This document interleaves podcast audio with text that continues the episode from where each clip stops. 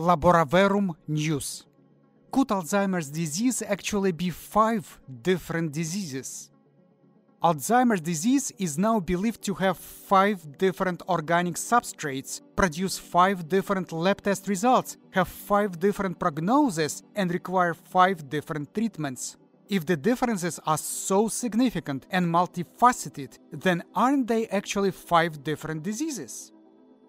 This is Laboraverum News, February 2024. My name is Ed Kanelosh. Hi. While studying 1058 proteins in the cerebrospinal fluid of 419 patients with confirmed Alzheimer's disease, researchers were surprised to find out that what was thought to be a homogeneous group of patients with the same disease turned out to be five groups with different diseases. Or at least it's how it looks like. So, type 1 disease, observed in 28% of patients. This type showed increased brain cell growth, increased levels of tau protein, and possibly a weakened microglial response. The average survival of these patients is 8.9 years, almost 9 years. The best medical approach is antibody treatment.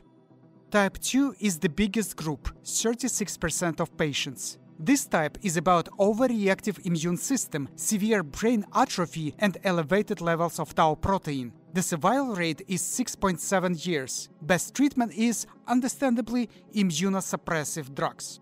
Type 3, 6% of patients. This type involves RNA dysregulation and respectively the increase in heterogeneous nuclear ribonucleoproteins and other RNA binding proteins. This type is associated with rapid decline of the patient. The survival rate is the shortest, 5.6 years. Presumably, it needs to be treated with RNA restorative therapeutics.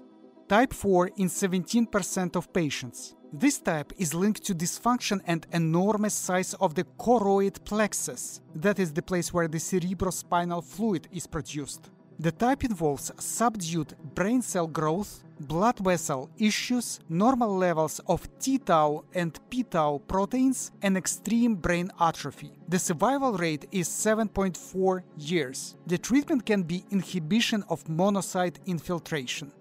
Type 5 in 17% of patients.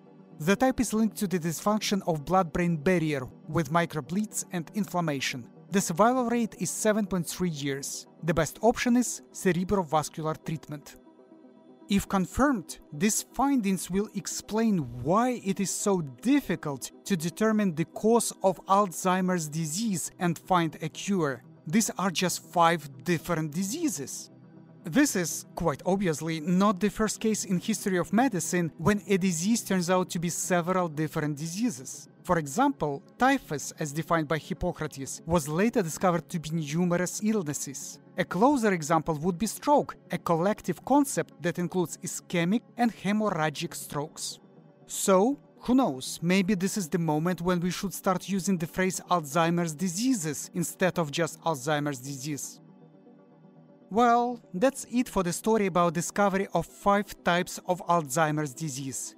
You can find a detailed list of references along with the main points of this story and many other stories in our Facebook page. It was Ed Kanelosh, Laboraverum. Thank you. Bye.